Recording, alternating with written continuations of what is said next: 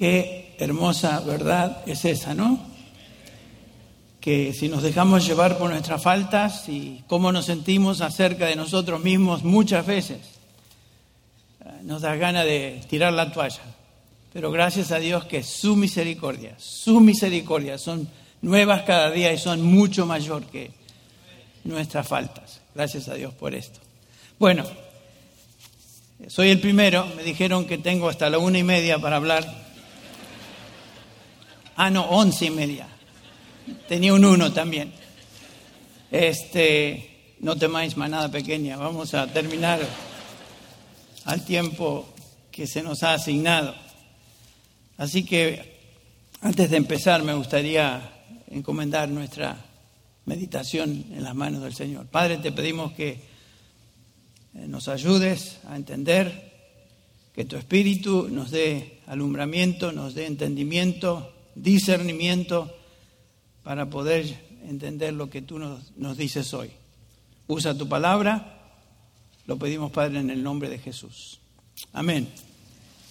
Bueno, esta mañana vamos a comenzar considerando el tema del discernimiento espiritual.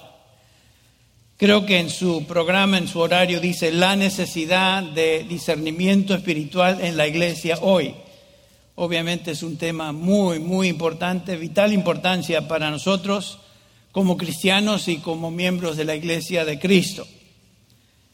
La iglesia contemporánea más que nunca necesita discernimiento poder de distinguir entre lo falso y, lo verdadero, porque como nos dice el apóstol Pablo en segunda de Timoteo, vivimos en días peligrosos, días peligrosos. Segunda Timoteo 3.1 dice, debes saber esto, que en los últimos días vendrán tiempos difíciles o peligrosos, o también pudiera traducirse eso como salvajes. Puede ser traducido de esa manera también. ¿Y qué va a acontecer en esos días? El versículo 13, si bajan su vista, dice que hombres malos e impostores irán de mal en peor, engañando y siendo engañados. O sea, la mentira, el engaño va a ser eh, sentida, observada de una manera singular. En el capítulo 4 de esta misma epístola, Pablo dice en el versículo 3, porque vendrá tiempo cuando no soportarán la sana doctrina. ¿Qué caracteriza esos días peligrosos? Aquí está. No soportarán la sana doctrina, sino que teniendo comezón de oídos acumularán para sí maestros conforme a sus propios deseos y apartarán sus oídos de la verdad y se volverán a mitos. O sea, seguirán al que es su padre, el diablo, el padre de mentira, y le seguirán. Como nunca estamos observando esta condición en la iglesia en general. En contraste a esa condición, Pablo escribe a los tesalonicenses en 1 Tesalonicenses 5, versículos 21 y 22, donde leemos esta exhortación del apóstol. Antes bien, examinarlo todo cuidadosamente, retener lo bueno, absteneos de toda forma de mal. Ese es un llamado al discernimiento. Este es un llamado a distinguir entre lo falso y lo verdadero.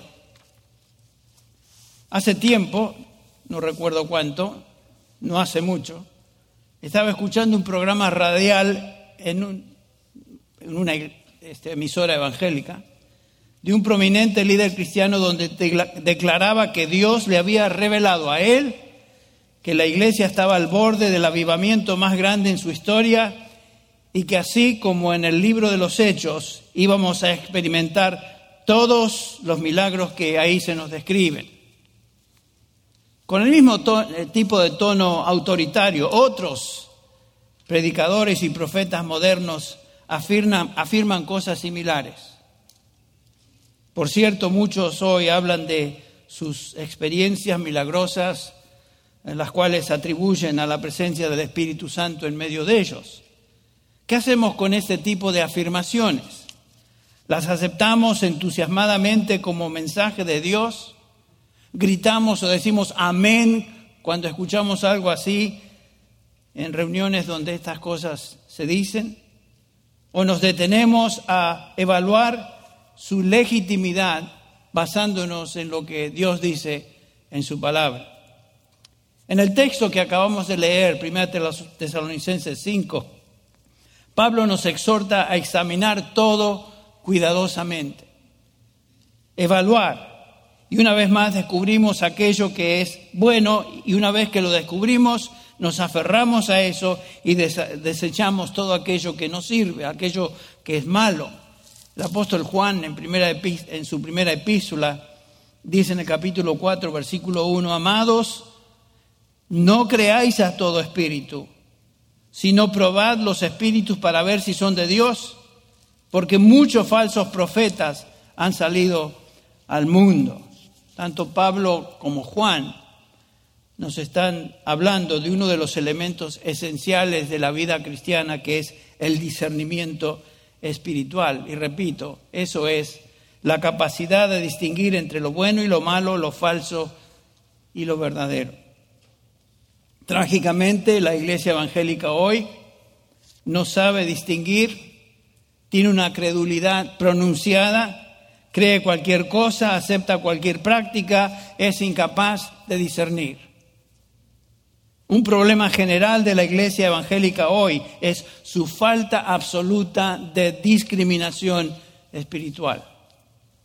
La iglesia parece incapaz de distinguir entre aquello que es verdad bíblica o aquello que es invento de hombres, filosofías, o tiene su origen en el padre de mentiras que es el diablo. La Biblia nos enseña que el objetivo principal de Satanás, del diablo, es mantener al hombre ignorante de la verdad de Dios. Nos dice Pablo en 2 Corintios 4:4 que el diablo mantiene ignorante y cegado de tal manera que los incrédulos no vengan al conocimiento de Cristo. Pablo dice que ha cegado el entendimiento de los incrédulos para que no les resplandezca la luz del Evangelio. Esa es la obra de Satanás.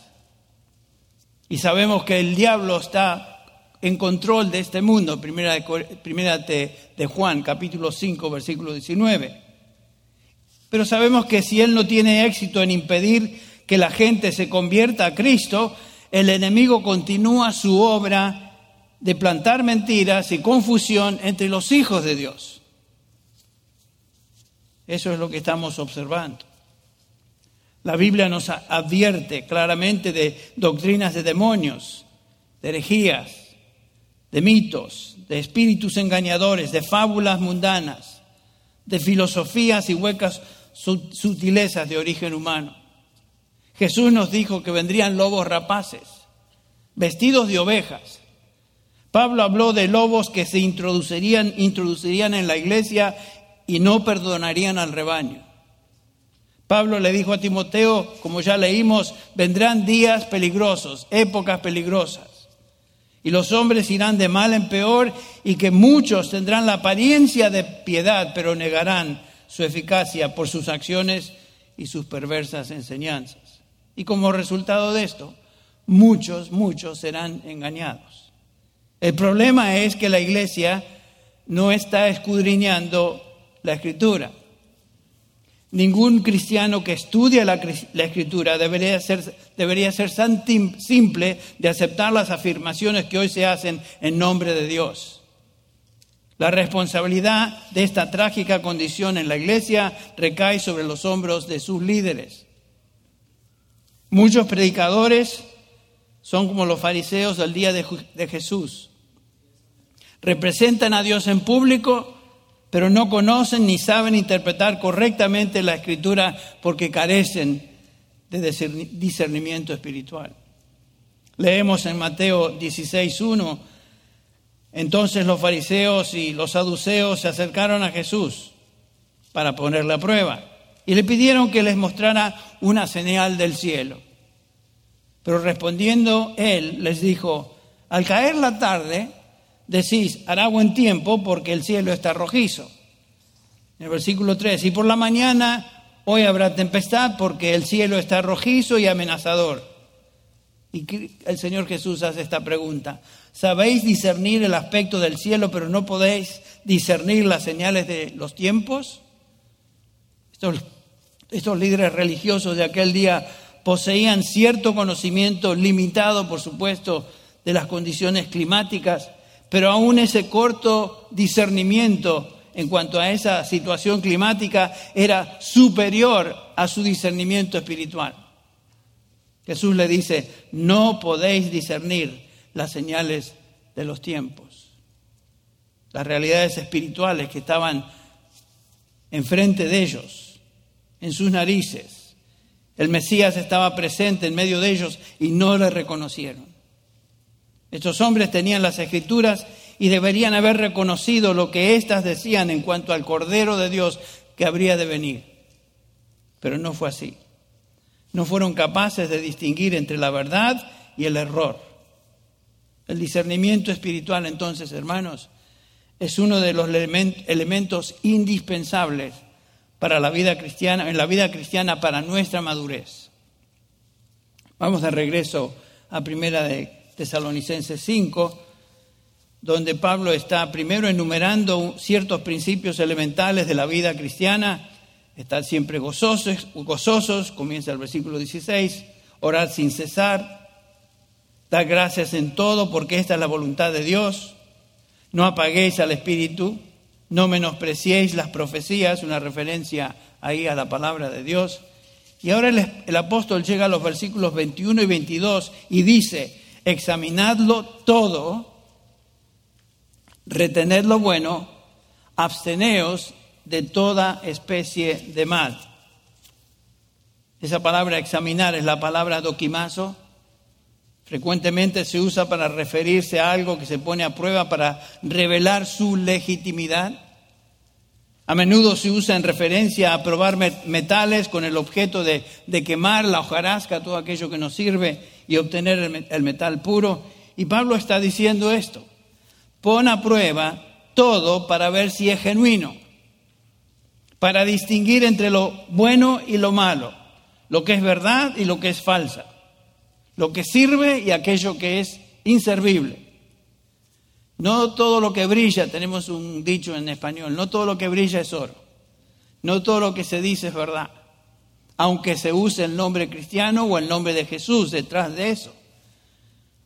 Y dice Pablo, una vez que descubrimos lo bueno, lo que es verdad, el versículo 21 continúa diciéndonos, retened lo bueno. O sea que una vez que encontramos y conocemos la doctrina sana, abrazamos esa doctrina y la retenemos. Esa palabra buena, kalos en griego, quiere decir genuinamente buena.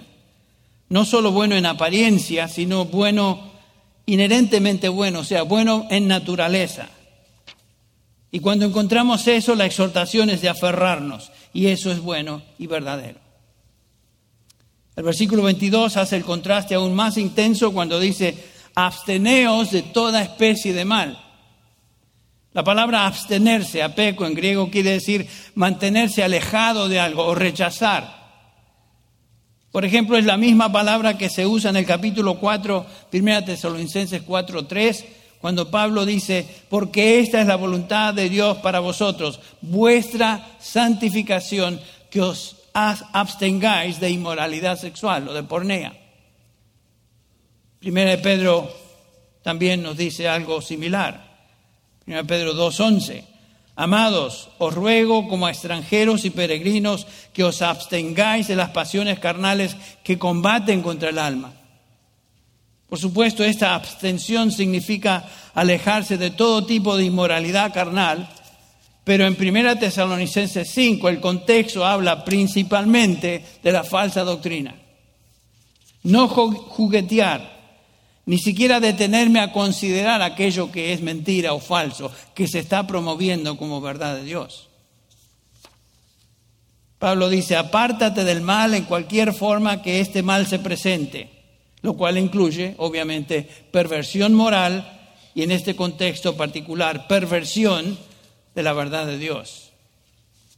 Entonces, en este pasaje otra vez, 1 Tesalonicenses 5, 21, 22, Pablo nos está llamando al discernimiento espiritual, al poder discriminar, al poder discernir, a poder separar entre aquello que es verdadero y aquello que es falso. Y Pablo dice, examinen todo a la luz de la verdad de Dios y cuando identifiquen aquello que no se alinea con su revelación, algo que por implicación es malo, falso, erróneo, incompatible con la doctrina sana, rechácenlo. Rechácenlo. Ahora, ¿por qué están la iglesia moderna, la iglesia contemporánea, la iglesia evangélica hoy carece de este tipo de discernimiento, porque como dije, hay muchas cosas que se aceptan como si fueran verdad, cuando en realidad cuando las comparamos con la escritura, obviamente no son. Son simplemente declaraciones y a veces estos predicadores predican de una manera muy efusiva, gritan, etcétera, hacen escándalo y, la gente comienza a sentirse emocionalmente identificada. Dicen amén, amén. Y dicen amén a cualquier cosa. Muchas de estas cosas son disparates. Ahora, ¿por qué la iglesia carece de discernimiento? Bueno, existen varias razones, por supuesto. No vamos a tratar de considerar todas estas razones, pero yo quisiera considerar dos en particular, que, pienso son las principales. Hay razones obvias que podemos identificar como causas de la falta de discernimiento en la iglesia contemporánea. Una de ellas es algo que notamos. Una razón principal es que la iglesia evangélica hoy está poblada por creyentes infantiles que no han crecido en la fe. Es la descripción o la situación que Pablo describe en el capítulo 4 de Efesios, versículo 14, cuando escribe, para que ya no seamos niños fluctuantes, llevados por doquiera de todo viento de doctrina, por estratagema de hombres que para engañar emplean con astucia las artimañas del error. El contexto inmediato, de este pasaje es que Cristo dio a, a la iglesia hombres particularmente dotados, versículo 11. Él mismo, Jesucristo, constituyó a unos apóstoles, a otros profetas, a otros evangelistas, a a otros pastores maestros cada uno de ellos, noten que tienen que ver con la verdad de Dios, con la palabra de Dios. ¿Con qué fin? Pablo dice, para la edificación del, del cuerpo de Cristo. leemos en el versículo 12, a fin de perfeccionar a los santos, o sea, a los creyentes, para la obra del ministerio, para la edificación del cuerpo de Cristo. Versículo 13, hasta que todos lleguemos a la unidad de la fe y del conocimiento del Hijo de Dios, a un varón perfecto, a la medida de la de estatura de la plenitud de Cristo. Cristo quiere que seamos una iglesia madura, no que seamos niños, porque comienza el pasaje diciendo, para que ya no seamos niños, y como vamos a ver, todos empezamos como niños. Cristo desea una iglesia madura, por eso es que Él dio a su iglesia hombres especialmente dotados en el manejo y la enseñanza de la verdad de Dios revelada en la Escritura. En el contexto de nuestro estudio, hoy pudiéramos decir, Cristo quiere que su iglesia tenga discernimiento espiritual, que sea madura. O sea, tenga la capacidad de discernir, distinguir, discriminar entre lo falso y lo verdadero, usando como vara de medir, como vara de medir la palabra escrita, enseñada por hombres de Dios. Por eso tenemos una conferencia como esta, entre paréntesis. No estamos aquí simplemente para cantar, aunque es agradable, hermoso poder cantar. No estamos simplemente aquí para conocernos con otras personas, aunque eso, gracias a Dios, es una bendición que recibimos. Estamos aquí para entender la palabra de Dios siendo enseñada por hombres que Él ha puesto en la iglesia para que lleven a cabo justamente esa tarea de enseñar, de exhortar, de predicar. En este versículo 14 de Efesios 4, Pablo dice que ya no seamos niños en nuestra fe. En un sentido real, este versículo describe la condición de la iglesia contemporánea. Es una iglesia, como dije, infantil, con las características de un niño y no de un hombre maduro. Ahora es importante notar que en el Nuevo Testamento se nos enseña que todos y cada uno de nosotros comenzamos nuestra experiencia cristiana como niños. Todos venimos a la fe como niños. Y cada uno de nosotros nos encontramos, nos encontramos en etapas diferentes de crecimiento. Cada uno de nosotros. Por eso el apóstol Juan, refiriéndose o escribiendo a los creyentes, dice en 1 Juan 2, 12 y 13, en primer lugar, perdón, les llama niños y después habla de jóvenes y después de padres, indicándonos, por supuesto, que en la iglesia existen estas tres etapas de crecimiento. Ser cristiano y haber creído en Cristo para salvación, haber nacido de nuevo, es solo el comienzo. Todos y cada uno de nosotros entramos a la vida cristiana como bebitos, como bebitos. No, no hay diferencia. La cosa es que no debemos quedarnos ahí como bebitos, como niños. Por eso Pablo dice, para que ya no seamos niños. Hubo un momento que fuimos niños, pero debemos crecer. Ahora, no importa si el recién convertido sea un hombre de prominencia en su vida profesional, médico, abogado, ingeniero, lo que sea, o un erudito en su rama de estudio, o un albañil. Todos comienzan de la misma manera, todos entramos como bebés y con las limitaciones de un niño, pero necesitamos crecer y madurar. La única manera de crecer y madurar es alimentarnos de la palabra de Dios. Por eso Pedro escribe a los creyentes y les dice, 1 Pedro 2.2, desead como niños recién nacidos la leche pura de la palabra para que por ella crezcáis para salvación. Es obvio que no un bebé no puede crecer si no se alimenta de la vianda adecuada para él. Y ninguno de nosotros podemos crecer, espiritualmente crecer, si no nos estamos alimentando de la palabra de verdad. Y Pablo en este versículo 14 subraya características de, un niño y lo hace por medio de descripciones. Noten ustedes, la primera es que un niño es inestable. Y observen si la iglesia en general no está poblada de personas con esta categoría, de esta, con esta descripción. La primera es inestable, sacudidos por olas, llevados de aquí para allá. Un niño es cambiante en su manera de ser. De un momento a otro cambia y pasa de una sonrisa a un berrinche. Yo tengo nietos, chicos, y lo noto. Muy lindos, muy simpáticos, riéndose y de repente algo no sale como ellos quieren. ¡Guau!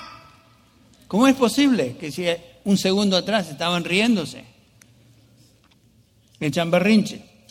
Y se observa inmediatamente en su rostro. No pueden evitar eso porque son qué? Niños.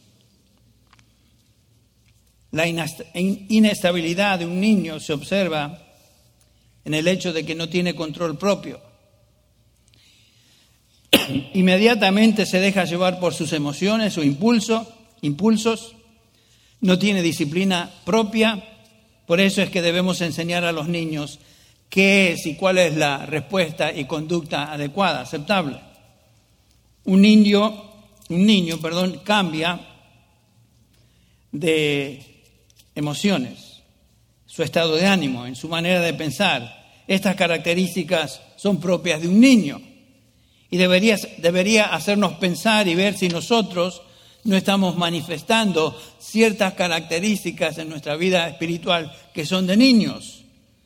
Somos impacientes, somos cambiantes, somos, nos irritamos fácilmente, echamos berrinches, Claro, no berrinches de estilo niño, pero ya berrinches de adulto, que son más sofisticados. Pon la cara, actitudes feas, que son vengativas en cuanto a algo, en contra alguien.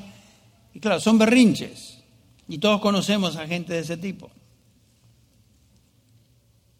Hay creyentes berrinchudos, es cierto.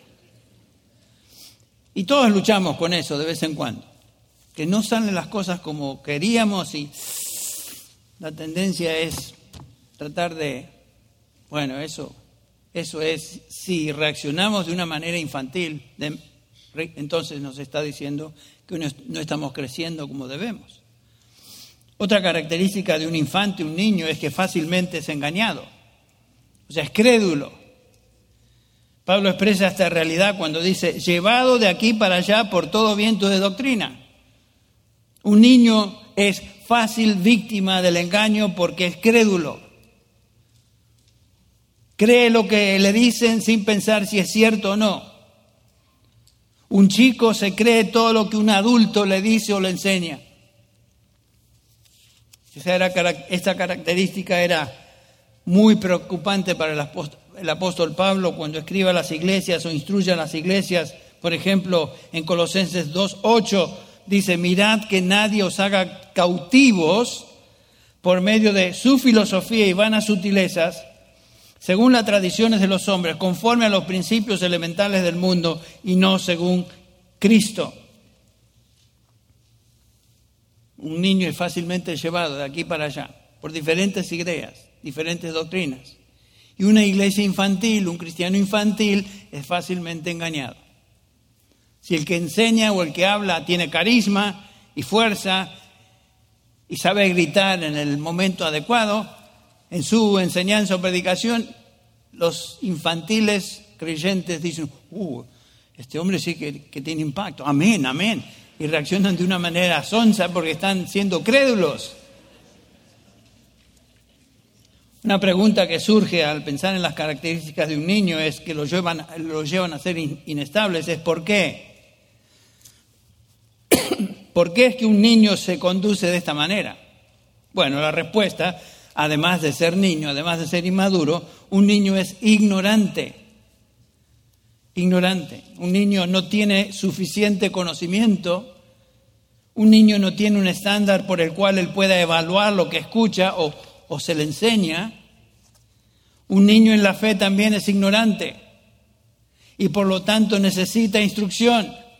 Por eso el Señor dejó a la iglesia hombres que manejen la palabra de Dios, enseñen la palabra de Dios para instruir a los santos, para edificar a los santos, que comienzan cada uno de ellos en una etapa de niñez. Pero un niño es ignorante. Por aplicación, una iglesia, un cristiano que es ignorante a la verdad de Dios, tampoco está en condiciones entonces de poder juzgar con precisión, o sea, no va a tener discernimiento, no tiene la capacidad de discriminar entre lo que es falso y verdadero. Ese es, ese es el peligro de una iglesia llena de bebitos. Y como, como dijimos, está bien comenzar como bebitos. El problema es cuando pasan los años y la iglesia continúa siendo de la misma manera. Una otra razón por la cual una iglesia carece de discernimiento se desprende de, esta primera. Cuando la iglesia es inmadura, cuando está poblada de creyentes inmaduras, inmaduros que no han sido enseñados, no han sido alimentados, no han sido nutridos, esto lleva al desconocimiento doctrinal. Una iglesia que no ha sido instruida es una iglesia que no conoce doctrina. La doctrina ha quedado a un lado en la iglesia evangélica contemporánea y ha sido sustituida por otras cosas. La proclamación y exposición de la verdad revelada en la Escritura ha sido reemplazada con cosas tales como drama, música, música con estribillos, repetitivos por supuesto, dirigida por líderes de alabanza carismáticos, con mucha personalidad, lo que sea, equipos de mímica, entretenimiento, charlas sobre la autoestima, en estos días charlas sobre la justicia social. ¿Han escuchado esa frase últimamente? La justicia social. Es como si se hubiera convertido el nuevo tema del cual tenemos que hablar. Experiencias místicas, todas estas cosas están diseñadas para evocar reacciones emocionales en lugar de traer luz al entendimiento, a la manera de pensar. Lo triste es que la gente en estas iglesias, los niños, la gente inmadura, a ellos les gusta este tipo de experiencia congregacional.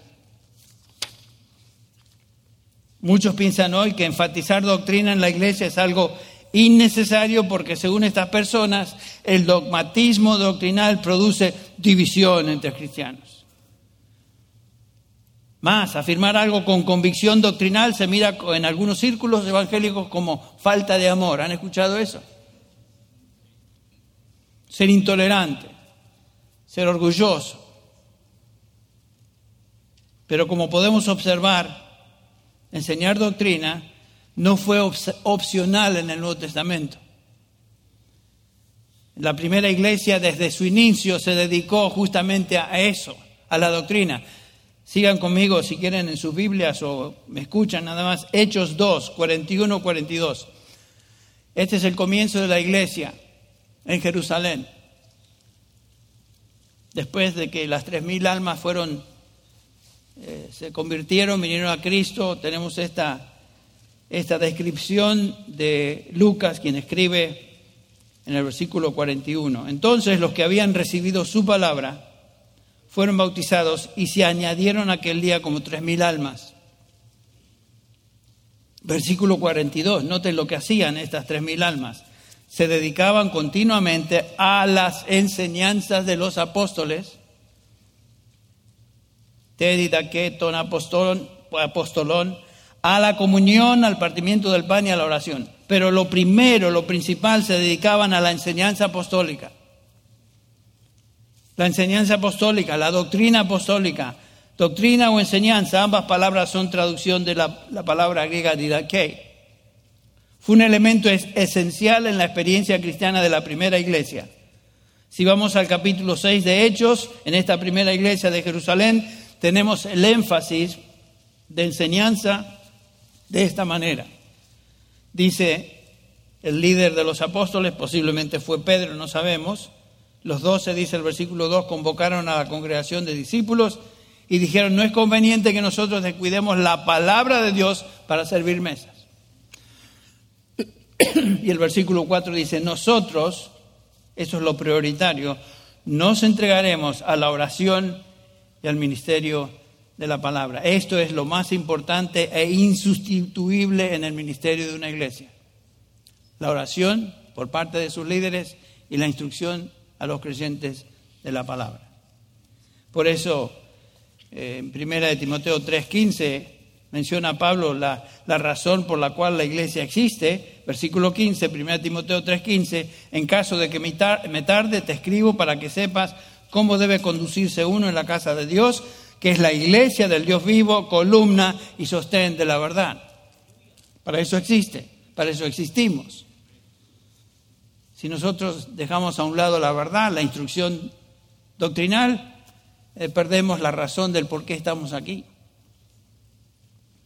Instruyendo en cuanto a los requisitos de los líderes, de los pastores de la iglesia, en este mismo capítulo, comenzando con el versículo 1, dice Pablo, si alguno desea o aspira el cargo de obispo o anciano, pastor, buena obra desea hacer. Magnífico. Hay muchos jóvenes que tienen el deseo de servir al Señor como pastores. Ese es un, lindo deseo si viene del Señor. Pero un obispo, dice Pablo, debe ser primero irreprensible. Y aquí da una serie de virtudes o características o requisitos de un pastor que deben estar ahí.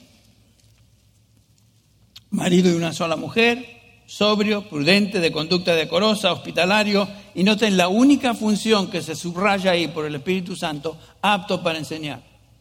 Apto para enseñar. ¿Enseñar qué? Arte culinaria. ¿Enseñar qué? Historia, anécdotas. No, enseñar la doctrina. ¿Cuál doctrina? La doctrina de los apóstoles. Para eso está el pastor.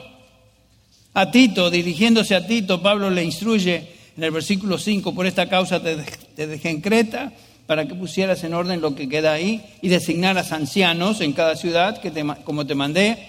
Esto es, si alguno es irreprensible, otra vez, la irreprensibilidad. Marido de una sola mujer, que tenga hijos creyentes, no acusados de disolución ni rebeldía, porque el obispo, otra vez repite Pablo, debe ser irreprensible como administrador de Dios, no obstinado, no iracundo, no dado a la bebida, no pendenciero, no amante de ganancias deshonestas, sino hospitalario, amante de lo bueno, prudente, justo, santo, dueño de sí mismo. Y el versículo 9, noten otra vez su función, reteniendo la palabra fiel, que es conforme a la enseñanza dita que, la misma palabra que encontramos la enseñanza de los apóstoles, que sea capaz también de exhortar con sana doctrina y refutar a los que contradicen. O sea, debe conocer la verdad para poder distinguirla de aquello que es falso y refutar a lo que es falso, refutar a los que predican otra cosa. Por eso el Señor dejó a la iglesia estos hombres de Dios, estos hombres dotados, que ya mencionamos en el capítulo 4 de Efesios, a fin de capacitar a los santos para la obra del ministerio. Lo que observamos en el Nuevo Testamento, hermanos, es un énfasis primordial e inequívoco en cuanto a la enseñanza doctrinal. La salud de la iglesia, la salud espiritual de la iglesia depende del alimento espiritual de la palabra de Dios de la doctrina, como dice Judas, que fue dada a los santos una vez y para siempre.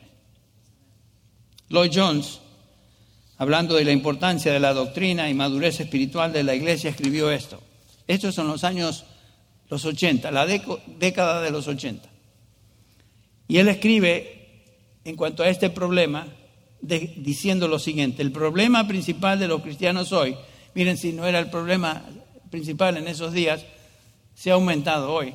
El problema principal de los cristianos hoy es su falta de entendimiento y conocimiento doctrinal.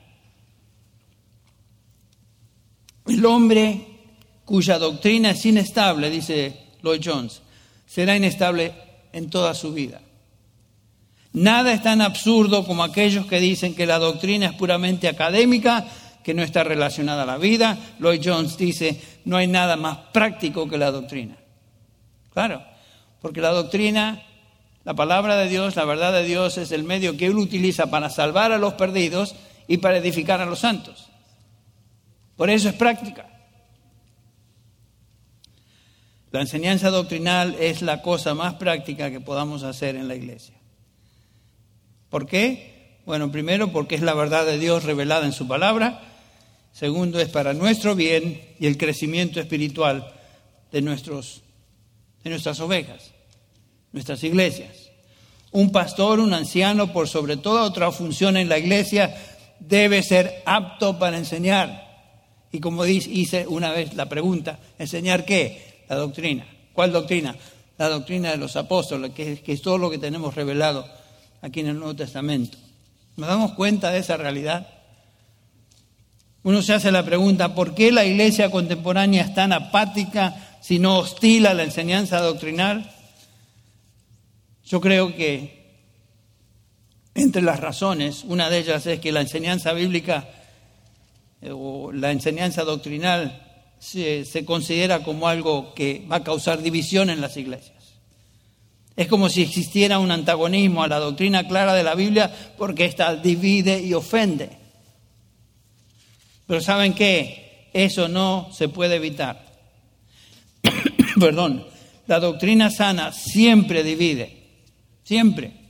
La verdad de Dios ofende al pecador. ¿Por qué? Porque el pecador es enemigo de Dios. Y en su condición natural no acepta las cosas del Espíritu porque se han de discernir como espiritualmente. Cristo no vino a este mundo para hacerse de amigos. Su verdad es exclusiva y por supuesto divide. Si leemos los evangelios notamos que lo odiaban justamente porque enseñaba la verdad. Si predicamos la verdad bíblica vamos a ofender porque la verdad es luz que expone las tinieblas del corazón de los seres humanos. Y el Señor Jesús dice que los hombres amaron más las tinieblas que la luz. Y por supuesto, rechazaron a la luz, a Jesucristo. Finalmente lo crucificaron. Debemos recordar que este mundo es territorio enemigo. Estamos pasando por esta situación en nuestra iglesia, esta lucha legal. Y uno a veces se pregunta y se desanima, ¿por qué? ¿Por qué está pasando esto? ¿Qué le hicimos a, a los gobernantes para que tengan una posición tan radical? La respuesta es, vivimos en territorio enemigo. Y todos los seres humanos, que inclusive incluye a los gobernantes, están bajo el control del maligno. Por eso suceden las cosas como suceden. Y por supuesto, aquí estamos nosotros, que no somos hijos del diablo como el resto de la gente, sino que somos hijos de Dios y predicamos la verdad de Dios. Y por supuesto, no podemos esperar en este territorio de enemigos que nos abracen y digan, oh, qué bonito, hagan lo que quieran. No va a suceder.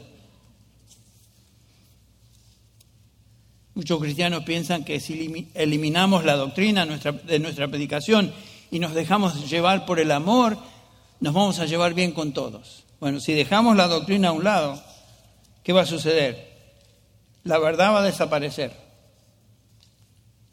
Aún la unidad va a desaparecer, porque la unidad cristiana no se basa en sentirnos bien los unos con los otros. La unidad cristiana se basa en nuestra fe. El Señor Jesucristo habló de esto en el capítulo 17 de Juan, cuando pidió al Padre que los suyos sean uno, pero esa petición fue precedida por su oración, santifícalos en tu verdad. En el versículo 17, la unidad cristiana se fundamenta en la verdad de Dios, no salteándonos la verdad de Dios. Por eso Pablo le exhortó a Timoteo, procura con toda diligencia presentarte a Dios aprobado, eh, de tal manera que no traigas vergüenza o que no te avergüences de eso, sino que te presentes a Dios aprobado como uno que traza con precisión la palabra de verdad. Es una vergüenza no poder distinguir entre la verdad y el error. Entonces, el contribuyente mayor a la falta de discernimiento espiritual es el debilitamiento de la claridad doctrinal en la iglesia. Todo en la escritura se presenta en términos de claridad doctrinal, de claridad absoluta. Hay una verdad, la, Biblia nos enseña, y hay una mentira. Hay un diablo, que es el padre de mentira, y está Dios. En la Biblia no existe el concepto, popular que todas las religiones finalmente llevan a Dios. No. Todos los caminos no conducen a Roma, como dice el dicho. La Biblia demanda discernimiento, nos obliga a tomar decisiones y posiciones absolutas en aquellas áreas donde Dios habla con claridad.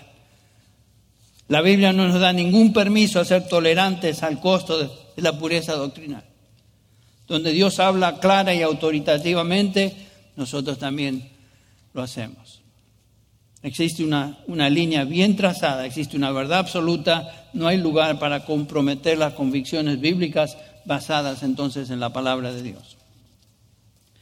Eso es claro en la escritura, una y otra vez se nos hace obvio.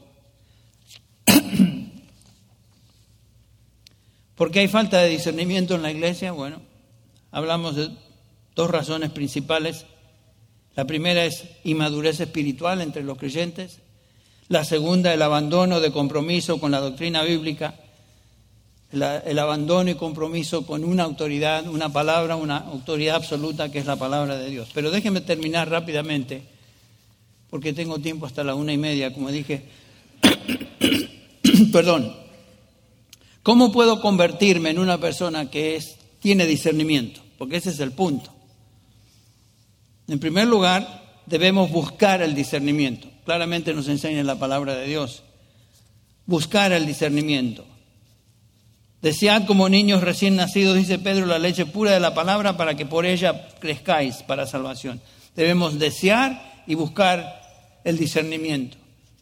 Dios es el que nos da discernimiento y yo debo buscar, entender lo que Dios dice y ha revelado en su palabra. ¿Se acuerdan lo que dice Salomón en Proverbios, capítulo 2, versículo 2? Estas son exhortaciones a cada uno de nosotros. Da oído a la sabiduría, inclina tu corazón al entendimiento, porque si clamas a la inteligencia y alzas tu voz al entendimiento, si la buscas como a plata y la procuras como a tesoros escondidos, entonces entenderás el temor del Señor y descubrirás el conocimiento de Dios. Porque el Señor da sabiduría. De su boca vienen el conocimiento y la inteligencia. Aquí encontramos este principio bíblico. Si quiero ser una persona que discierne, debo buscar el discernimiento sabiendo que el Señor lo da viene de su boca. En otras palabras, un creyente que busca discernimiento tiene que tener un concepto muy alto de la escritura. Al fin y al cabo, esta es la palabra de Dios y en ella Dios ha expresado su voluntad absoluta. Debo interpretarla correctamente recordando lo que nos dice el apóstol Pedro en 2 Pedro 1:20, antes sabe de esto, que ninguna profecía de la Escritura es asunto de interpretación personal, pues ninguna profecía fue dada jamás por un acto de voluntad humana, sino que hombres inspirados por el Espíritu Santo hablaron de parte de Dios. Lo que la Escritura contiene es de parte de Dios, es de su boca. Y toda esa escritura es inspirada por Él y útil, ¿se acuerdan lo que dice 2 Timoteo 3? Perdón, útil para enseñar, para reprender, para corregir, para instruir en justicia. Si deseo discernimiento, lo debo buscar. Hay ser como los nobles de Berea, Hechos 17:11, que recibieron la palabra con toda solicitud, escudriñando diariamente las escrituras para ver si estas cosas eran así. Solo Dios puede dar discernimiento. Pero no solamente que lo debo buscar, un segundo principio es que debo pedir que Dios me lo conceda. Debo orar por discernimiento. No es algo automático que viene al leer la Biblia. El salmista oró de esta manera, el Salmo 119, 18. Abre mis ojos para que vea las maravillas de tu ley. Y el versículo 34, dame entendimiento para que guarde tu ley y la cumpla de todo corazón. Santiago dice algo similar, Santiago 1.5. Si alguno de vosotros tiene falta de sabiduría, o podríamos decir falta de discernimiento, pídala a Dios, el cual da a todos abundantemente y sin reproche y le será dada. Deseamos el discernimiento, lo buscamos en la palabra de Dios y pedimos que Él lo conceda. Buscamos Vamos a la palabra de Dios y rogamos al Señor que Él nos enseñe. En tercer lugar, y creo que esto es obvio, una vez que encontramos su, voluntad en la palabra de Dios, la obedecemos. No es suficiente desear, orar, si no vamos a obedecer. ¿Qué valor tiene conocer la verdad de Dios si no la vamos a obedecer? Tenemos ejemplos en el Antiguo Testamento de alguien que conoció la palabra de Dios, estoy hablando de Salomón, amaba al Señor, nos dice Primera de Reyes 3.3, aunque sacrificaba y quemaba incienso en lugares altos. Versículo 4 de Primera de Reyes 11 dice, su corazón no estuvo dedicado por entero al Señor. Noten eso. Versículo 10, él no guardó lo que el Señor le había ordenado. Y Salomón demostró tener una obediencia parcial que toleró pecados en su vida y que al final le costaron su reinado y su reputación. El discernimiento siempre va, debe ir acompañado de la obediencia o se convertirá en un engaño propio. ¿Qué es lo que dice Santiago? Sed hacedores de la palabra. o sea, obedientes, no solamente oidores, engañándoos a vosotros mismos. El discernimiento espiritual es el resultado de buscarlo, de pedir en oración que Dios lo conceda y en tercer lugar se mantiene con la obediencia. Bueno, ¿Cómo puedo convertirme en una persona que tiene discernimiento? Debo hacer eso. Debo buscar el discernimiento en su palabra y cuando la leo, cuando la medito, cuando la escucho siendo predicada, debo orar que el Señor me conceda discernimiento para entender y en tercer lugar, obedecer la verdad de Dios dependiendo en el poder del Espíritu Santo. De esa manera, y podríamos agregar otras, pero esos tres principios básicos son principios que nos ayudan a desarrollar discernimiento espiritual. Me gustaría terminar, hermanos, con una palabra de oración en esta primera sesión. Disculpen que estoy con un pequeño resfrío, no es obvio, es, es un pequeño resfrío catarro que tengo que me ha molestado. Vamos a orar. Padre, leemos las palabras de Pablo que nos exhorta a examinarlo todo y retener lo bueno y abstenernos de todo tipo de maldad, de falsedad, de error. En pocas palabras, somos llamados a ser cristianos con discernimiento. Personas que podamos distinguir entre lo que es falso y verdadero. entre aquello que es bueno y aquello que es espiritualmente dañino. Padre, por medio de tu verdad revelada, tú nos has dado este manual que nos permite discriminar entre aquello que es verdad y aquello que no lo es. Gracias por tu espíritu que nos guía a la verdad en armonía con lo que tú has revelado. Pedimos que nos des discernimiento en la medida que escudriñamos y profundizamos en tu verdad. Oh Padre, que, qué precioso privilegio tenemos de poder abrir tu palabra y conocer tu voluntad revelada. Bendice a cada oyente aquí. Crea en cada corazón el deseo y compromiso de ser fiel a la palabra de verdad. Pedimos estas cosas, Señor, en el nombre del Señor Jesús. Amén.